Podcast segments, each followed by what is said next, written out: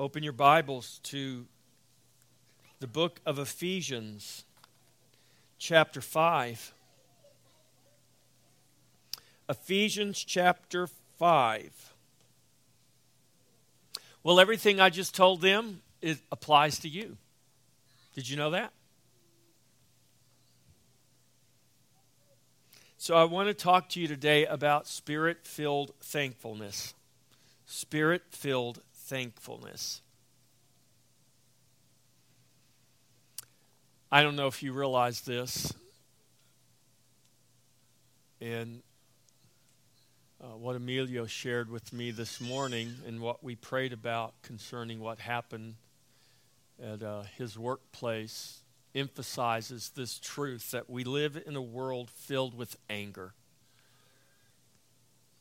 And oftentimes, as we see these things happen, we read about them, we experience them, we may want to rail against the destructive culture of sin in our world. I know as a pastor, very often I want to rail against the destructive culture of sin that I see not only in the world but in the church. But we should always be reminded that it is more necessary to give thanks. It is always appropriate, it is always necessary to give thanks. Righteous anger and in- indignation can be justified, and it is. There, it's not a sin to be angry, it's a sin to be angry and sin. We can be righteously angry, we can be righteously indignant those are not sinful in and of themselves. We're allowed to be righteously angry, but we are not allowed to sin in our anger. What I and what we all must learn to do is to be ever thankful. It's hard to be angry and thankful at the same time. I don't know if you've ever noticed that. We can be concerned, we can be all kinds of things but even in the face of sin, death, and destruction, we are commanded to give thanks. There's always the danger of sin associated with anger, but there is only blessing associated with thanksgiving. So I want to hone in on a phrase that I'm going to read to you in just a moment when I read our scripture. It's this phrase giving thanks always for all things to God giving thanks always for all things to God. It comes as part of an exhortation to live with our eyes wide open in this evil and angry world, to live with purpose and focus in the will of God, to be being filled with the Spirit, and to live accordingly. This way of life, this way of living, a spirit filled life, a life filled with the Spirit, is a life that includes always giving thanks. Giving thanks always. How do we do this? It doesn't just say giving thanks always, it says giving thanks always for all things to God. How do we do this? How do we live being thankful in and for all things? Well, I can tell you how we don't do it. We don't do it out of our own strength, we don't do it out of our own willpower. It's not by might, it's not by power, it is by the Spirit of God. It's only by His Spirit and grace that we can walk through this life giving thanks always for all things. This is what is called spirit filled thankfulness because apart from the Spirit, we can't do it. So let me read to you the text today Ephesians chapter 5, verses 8 through 21. Ephesians 5, beginning in verse 8 For you once were darkness, but now you are light in the Lord. Walk as children of light.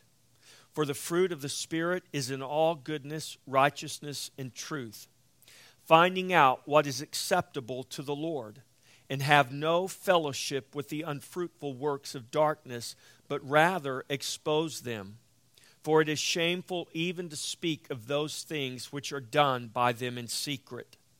But all things that are exposed are made manifest by the light. For whatever makes manifest is light. Therefore he says, Awake, you who sleep, arise from the dead, and Christ will give you light. See then that you walk circumspectly, not as fools, but as wise, redeeming the time because the days are evil. Therefore, do not be wise, but understand what the will of the Lord is. And do not be drunk with wine in which is dissipation, but be filled with the Spirit, speaking to one another in psalms and hymns and spiritual songs, singing and making melody in your heart to the Lord, giving thanks always for all things to God the Father in the name of our Lord Jesus Christ, submitting to one another in the fear of God. Well, Father, we ask that you would, in your grace, and in your mercy, open our hearts and open our minds this morning to the truth of your word. And by your Holy Spirit that dwells in us, God, open our hearts and minds to hear with hearing ears, to see with seeing eyes. That, Lord, our minds would be renewed through the washing of the water of your word. Lord, we ask that you would change us and transform us that through the power of your Holy Spirit, you would conform us to the image of the Lord Jesus Christ, that we would be light in this dark world to give witness to your glory.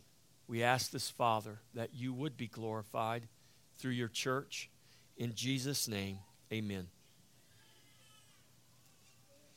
So, here in Paul's letter to the Ephesians, he comes toward the end of his letter and remember, he's writing to the church, he's writing to the believers. And he begins this chapter with these words Therefore, be imitators of God as dear children. Walk in love as Christ also has loved us and given, given himself for us. And he goes on and he reminds these believers, as we all should be reminded. He says, You were once darkness lest we become puffed up and proud and look at the world around us and look at the anger around us and look at the sin in the darkness around us and somehow think that that something in us of our own power of our own will of our own doing has brought us out of that and separated us from that and made us somehow better. We need to be reminded just as Paul does the church here you were once darkness but now you are light in the Lord. And it's a stark reminder. It's a reminder that communicates a reality that we have no power to take ourselves from darkness. It didn't say you were in darkness. It didn't say you were acting like darkness. It said you were darkness. And it reminds us that we have no power to turn darkness or take darkness and make light. Only God has that power. The human condition will not fundamentally change from generation to generation as long as this world lasts. I teach world history to our fourth graders at Koinonia Classical Christian School, and one thing we're learning is that throughout the history of this world, there have been evil men, evil women, evil things, wars and destruction. The things we see happening in our world today are not new. They've been around since the beginning of creation. The first murder wasn't committed years after, hundreds of years after the creation. I mean, at the very beginning of creation, the first children of our father and mother, Adam and Eve, their first children committed murder. Cain murdered Abel out of anger and jealousy and bitterness, out of selfishness. Cain murdered his brother Abel. And then had the audacity, when questioned by God, Where is your brother Abel? God fully knowing where Abel was. Cain has the audacity to ask God, What, am I my brother's keeper? And the answer is, Why, yes, you are. Absolutely, your brother's keeper. And so we are our brother's keeper. The human condition is not going to change. This is true because men are continually born into this world, and man's condition from birth is one of sin and death, or as Paul writes here, darkness. We are born darkness. Yes, even these precious little babies are born darkness. And they are darkness until they are born again and made light. We're not saved by youth. We're not saved by innocence because there are no innocent people in that sense. Yes, they're innocent in that they don't know a whole lot. They've not been conditioned. They don't have the same knowledge of sin and evil that you and I do as adults. But don't be fooled into thinking that somehow our innocence saves us because it doesn't. The human condition will not fundamentally change until humanity is fundamentally changed. It's not a changed condition we need, but a changed heart. What we need is not a new environment, a new condition. What we need is a new heart. And only God can give us a new heart. I do a lot of work with our local mental health authority. So I work around a lot of people who are involved with psychology and psychiatry and as well meaning as many of them are, there is this fundamental flawed thinking that if we can just give children a better environment to grow up in, they'll grow up good people because all human beings are fundamentally good. And that flies directly in the face of what the scripture teaches us because the scripture doesn't teach us that all human beings are fundamentally good. The scripture teaches us that all human beings are fundamentally darkness until they are born again. I mean, what was Adam's problem? He lived in a perfect garden, in a perfect creation, and he blew it. What was Cain's problem? He came from parents who lived in a perfect garden in a perfect world, and the world was still untouched. I mean, no reason for climate justice back then, right? There was no smokestacks pumping uh, pollution into the into the atmosphere. So, what, what was what was the problem back then? Well, it wasn't the environment, it wasn't the condition, except the condition of man's heart. It's the condition of fallen man. That's the problem. It's not our environment, it's this environment. It's the environment of our heart that has to change. Jesus said to the man Nicodemus, Truly, truly, I say to you, unless one is born again, he cannot see the kingdom of God. To be saved, to receive a new heart, one must be born again. We're born of the flesh in our first birth. The human condition cannot change until a man is born again of the Spirit. This is the greatest miracle from God. This is the greatest miracle. To be born again, to be changed from darkness to light. For a man born into this world to be made new, he must be born again. It's not it's not in improving our environment or our, our conditions. It is in that new birth of the Spirit that we come to know that we are saved. When we are born again, we must come to know that we have been changed, that we have been saved, that we were once one thing, but now we are another. We were once darkness, but now we are light. And it's through that new birth of the Spirit that we come to know who we are. And in knowing who we are in Christ, we know who we were in our sin and in our death. So, this is a truth. This is important. To know who we are, we must know who we were. This is why Paul is reminding these believers who they once were. You were once darkness. Do you know who you are now? Now you are light in the Lord. This is why we don't live in the past. We remember the past, we learn from the past, but our identity is not who we were in the past. Our identity is now who we are in the Lord. We can never begin to fully know and understand our salvation until we know and understand our sin.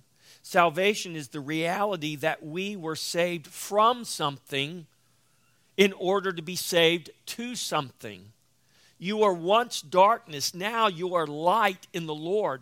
We were saved from darkness and made into light. Sin is more than our actions, sin is the condition that we're born into. We're not once acting like darkness, we were once darkness. Darkness is not what I did, darkness is who I was before Christ saved me and translated me into his light. Listen to Paul's writing to the church the Colossians, in Colossians 1 12 through 14, Paul writes, giving thanks to the Father who has qualified us to be partakers. Well, let's, let's just wait for a moment and think about that phrase. Who qualified you to become a partaker of the inheritance of the saints in the light? Paul says, giving thanks to the Father who has qualified us to be partakers of the inheritance of the saints in the light. Guess who didn't qualify themselves? I didn't qualify myself. You didn't qualify yourself. Paul says, giving thanks to God the Father who qualified us to be partakers of the inheritance of the saints. Where? In the light. You once were darkness, but now you are light in the Lord. How did that happen? Well, the Father did it.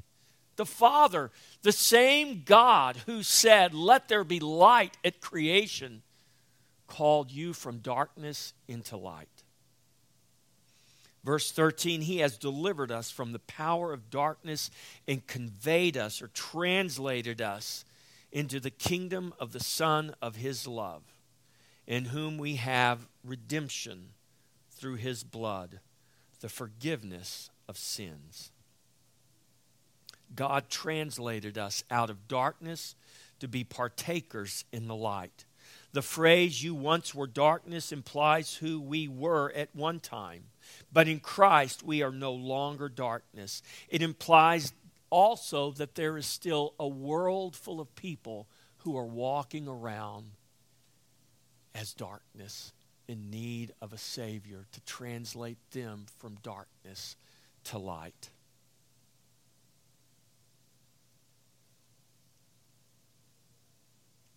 In other words, there is a world full of people that need to experience a spiritual rebirth or regeneration. The same spiritual rebirth and regeneration you have experienced if you are trusting in Jesus today. By grace through faith in Jesus Christ, we are now children of light. And because we are now light in the Lord, the command is that we walk as children of light. The scripture teaches us what it means to walk as a child of light. Because you are now light in the Lord, Paul writes this commandment in verse 8 walk as children of light. We're not justified by our works, we're justified by faith. But faith works. Faith that justifies us is faith that transforms our life from darkness to light. And we are to walk accordingly. Remember, God raised Lazarus from the dead, but Lazarus was called to walk out of the tomb. God has translated us from darkness to light, and now He calls us to walk in that light. Who we are will ultimately determine how we walk. When we become light in the Lord, we're commanded to walk as children of light. The scripture describes what that looks like. And if you ever need a reason to be thankful, remember you were once darkness, but now you are light in the Lord. And because of that grace filled reality, God commands us to walk as a child of light. And then Paul, in this, these verses I read to you, gives us practical things of what that walking out looks like. But I want to skip down to verse 18 because verse 18 sums up all that Paul has written in those preceding verses. To walk as a child of light is to walk filled with the Spirit above above that verse verse 18 and do not be drunk with wine in which is dissipation but be filled with the spirit. This is the instruction that as children of light we are to walk filled with the spirit of god. And this sums up what it means to be a child of light to be filled with the Spirit. This is the key to everything. What we do in Christ, listen, we do not do in our own power through our own strength. We we all need the Spirit of God. I'm speaking using my vocal cords and using the oxygen in my lungs and using the the faculties that God has given to me. Yes, I'm doing that.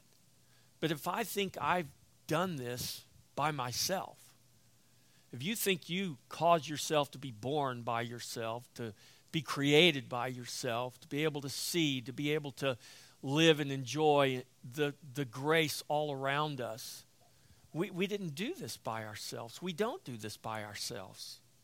We can only do it with God.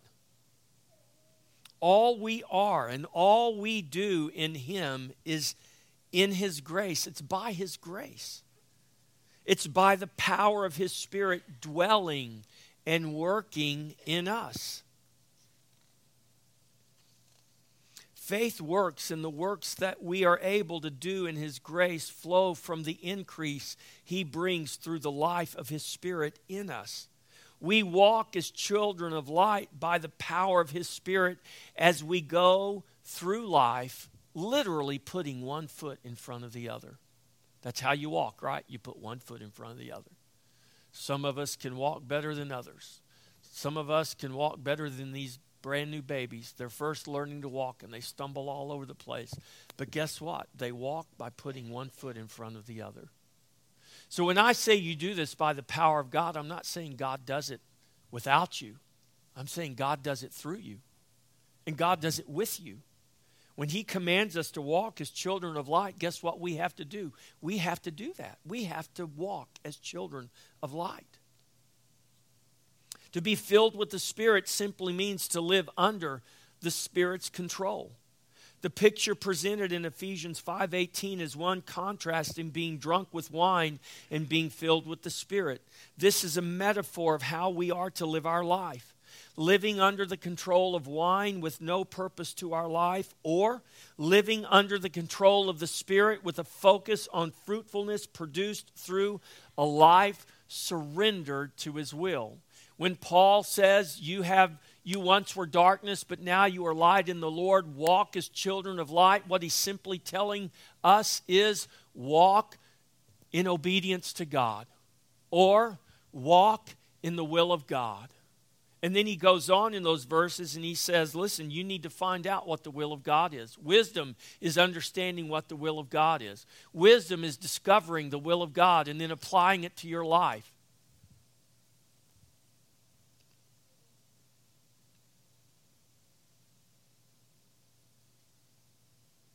We can literally be drunk with wine and waste away our life, or we can be figuratively drunk with the things of this world and waste away our life. Whether one is literally drunk or figuratively drunk, the lust of this world is a sinful waste. There are many, many fine, upstanding, what we would call upstanding citizens who drive nice cars, live in nice homes, have nice jobs, make lots of money, appear to be the picture of the American dream. Nice, respectable, law abiding, polite people who are driven by this world and the things of this world. I, do, I, I don't want you to hear what I'm not saying. I want you to hear what the Bible is teaching us here. This metaphor of being drunk with wine is a picture of living your life for the lust of this world and the things of this world. Jesus said, What does it profit a man if he gains the whole world but loses his own soul? Every year, Forbes comes out with, with the list of the richest men in the world. And every year that list comes out, people all over the place who read that magazine or read that list or pay attention to that say, Boy, I wish I was that guy. Boy, I wish I was Bill Gates. Boy, I wish I was Warren Buffett. Boy, I wish I had their billions. Boy, I wish I had their money. Well, I'll never be that rich, but you know what? I'm going to be rich. And I'm going to work and I'm going to work and I'm going to work. Work is good. God God commands us to work. This we teach our children this. If you don't work, neither let him eat. That's the Bible. If you won't work, then you don't get to eat. Now, we really don't practice that in our culture. We just give people stuff all the time and we don't require anything of them, thinking we're helping them, but we're really not. So you understand what this metaphor is teaching us here. It all comes down to the condition of our heart. Ultimately, it is our heart condition, not our social condition. It's not even our moral condition. That is the real difference, that makes the real difference. There are lots of very moral people who don't trust Jesus. There are lots of moral people who believe they believe in Jesus, but it's another Jesus. They follow another book beside the Bible. And they can live very moral lives and think their moralism is going to save them. But nowhere in the Bible does it say our moralism saves us. Do you know that? It says just the opposite. God says, I utterly reject your good works if you think your good works earn you anything with me. Because if we think we can save ourselves by our moralism, by our good works, then why did Jesus have to come and die for us? If I can save myself by my good works, by my moralism, then Jesus wasted his life on the cross. Because I just need to work a little bit harder. If one person could save themselves by their moralism, by their good works, then Jesus died in vain. And I promise you, Jesus did not die in vain.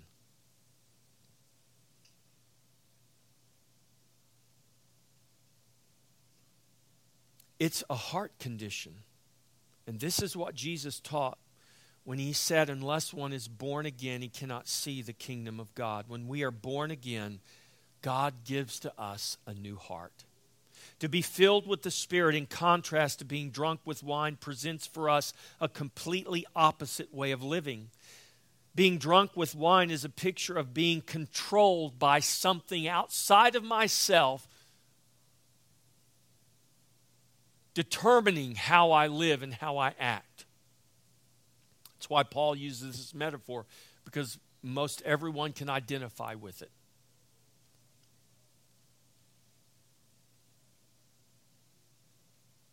It's chasing the fleeting pleasures of this world apart from God, those temporary pleasures that ultimately fade and leave us empty.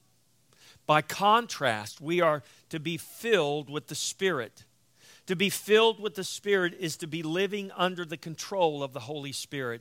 It's to be walking accurately and carefully in wisdom and understanding in the will of God. God's will is revealed to us in His Word, and we're to read it, pray it, study it daily, And as you do, you will begin to see God's will for your life. To be filled with the Spirit is not simply an experience, it is a continuous daily lifestyle of living submitted to the will of God under the control of the Holy Spirit. To be filled with the Spirit is to walk in wisdom, understanding the will of the Lord. It is to walk with purpose and direction, redeeming the time and understanding that the days are evil. To be filled with the Spirit is to walk in the power of God's love with thanksgiving. To be filled with the Spirit is to let the Spirit, not our flesh, determine how we speak and what we speak to others. To be filled with the Spirit is to be singing and making melody in your heart to the Lord. The Spirit will teach us how to speak to ourselves, how to speak to one another, and how to speak to God from a heart of love and faith. To be filled with the Spirit is to be thankful. It is to be giving thanks always for all things to God the Father in the name of the Lord Jesus Christ. The Spirit will teach us to be always thankful for all things to God, especially when it's hard to see a reason to be thankful. And that is very often the case.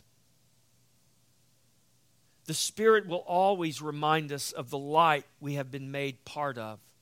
And if the darkness we can if and if in the darkness we can see no other reason, the light of Christ will always be a shining reason to be thankful. Sometimes our lives become so dark we can see no reason to be thankful. But this is where the Spirit reminds us of the light of Christ. And if there is no other reason I can think of to be thankful, it is the shining light of Christ that reminds me I was once darkness, now I am light in the Lord, and I have every reason to be thankful to God. To be filled with the Spirit is to be humble and strong like Jesus, submitting to one another in the fear of the Lord is not weakness, it is strength. The Spirit will teach us how to live submitted to God and to one another in strong humility. Thankfulness is a key characteristic to living a spirit filled life. As children of light, we are to walk accordingly And the spirit filled life is the summation of what it means to walk as a child of light. And if you think about it, Thanksgiving is a key characteristic. Thanksgiving is not just a holiday, it's what we are commanded to always be offering to God. We are to be thankful always for all things to God in Jesus Christ. Listen to the words of King David in Psalm 34, verse 1. I will bless the Lord at all times. His praise shall continually be in my mouth.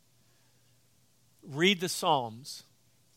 Read the Psalms and read when David writes, My tears have been my meat for days.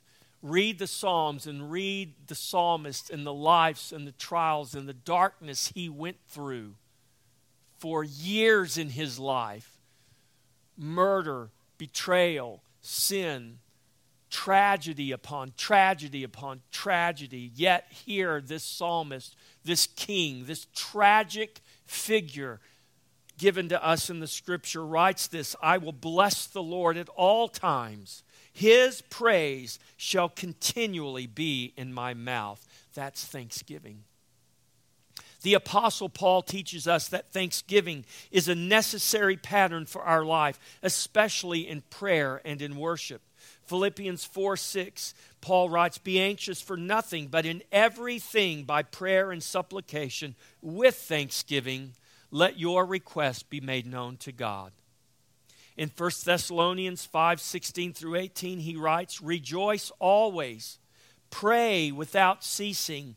In everything give thanks, for this is the will of God in Christ Jesus for you. This is the will of God for you to give thanks always in and for all things. Nowhere does it say that's easy. It just says that's what we are to do. And if we remember who we were once and who we are now, if we remember the miracle that God did in taking us from darkness to light, from death to life, if we remember the miracle of our salvation and the new heart that God has given to us, we will never, ever, ever lack a reason to be thankful. It doesn't matter what we're having to endure in this life. There are many things that mark the life of the child of light, and many things that mark a spirit filled life, but there is nothing that marks it more than thankfulness. Think of any characteristic of the fruit of the Spirit, and then think about having that flow out of your life without a spirit of thankfulness. How do you love without being thankful? How do you have joy without thankfulness? How can you be at peace without thankfulness? How do you have patience or kindness or gentleness or goodness or faithfulness or self control without being thankful? You can't. It's, it's, you have to work really hard to try to do that. And if you're working that hard to try to do that, then I submit to you, you're failing. Thankfulness goes hand in hand with the fruit of the Spirit. And one of the most significant hallmarks of a spirit filled child of light is thankfulness. Spirit filled thankfulness marks the life of the believer walking in love under the power and the control of the Spirit of God. You were once darkness, but now you are light in the Lord. Walk as children of light. Be thankful. In the midst of your darkness, be thankful. In the midst of your hardship, be thankful. In the midst of your tragedy, be thankful.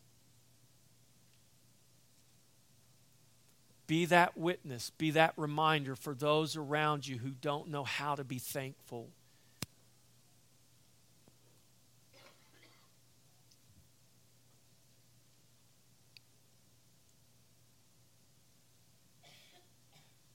We encounter those people every day.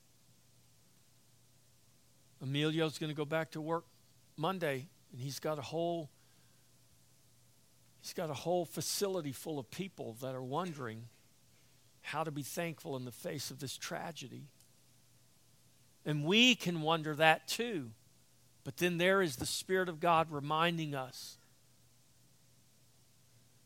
that we are light that there is a Savior who has conquered death, who has conquered sin, who has conquered darkness. And if we will trust in Him, we too are made more than conquerors. This is what it means to be salt and light in this world. The world is wondering, how do I be thankful? How can I how can I navigate this angry, evil, destructive, tragic, murderous world. And here we are, children of light, walking as light, and we are to show them the way.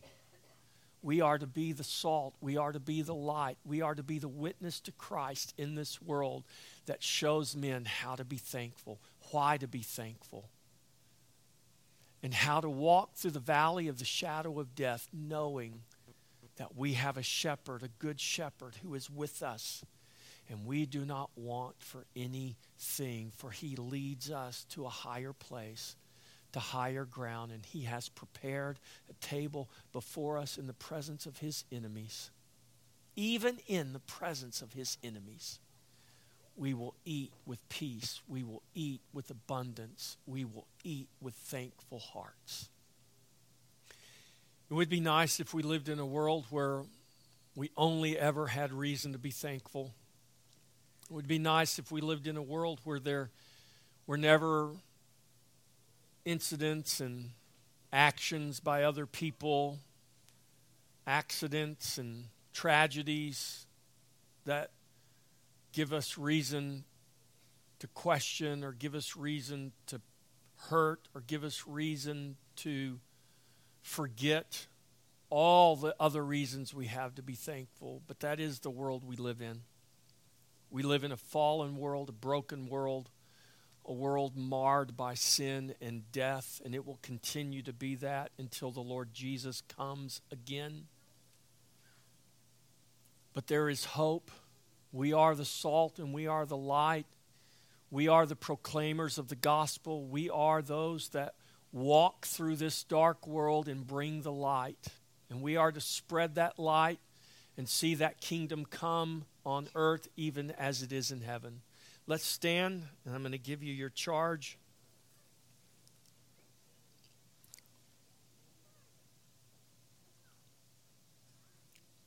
In light of that reality, in light of the fallenness of our world, in light of the fact that we are justified to be righteously angry, and indignant, the Bible gives us permission to do that, but it does not give us permission to do that in a sinful way. And when we forget our reasons to be thankful, that's when it becomes dangerous. That's when our anger can become sinful. Please remember that Thanksgiving is never out of season. When my righteous anger consumes my thankfulness, it becomes sin. Righteous anger has its season, but thanksgiving is always in season. The time to be thankful is always now. When should I be thankful? Now. It's always now. In Christ, we are a people to be ever and eternally thankful. Make Thanksgiving something to be remembered and celebrated, not once a year, but each and every day. Go and give thanks always for all things to God the Father in the name of our Lord Jesus Christ. And I mean that literally. Go and give thanks for all things always to God the Father in the name of our Lord Jesus Christ. Go into this world that is filled with anger that is filled with darkness, that is filled with evil. Go into this world and let the love and the light of Christ shine through you from a thankful heart. And be that witness that will give hope to those that are hopeless and light to those that are in darkness. This is who we are. This is what we're called to be. This is what we're called to do. So go and be that and go and do that. And happy Thanksgiving.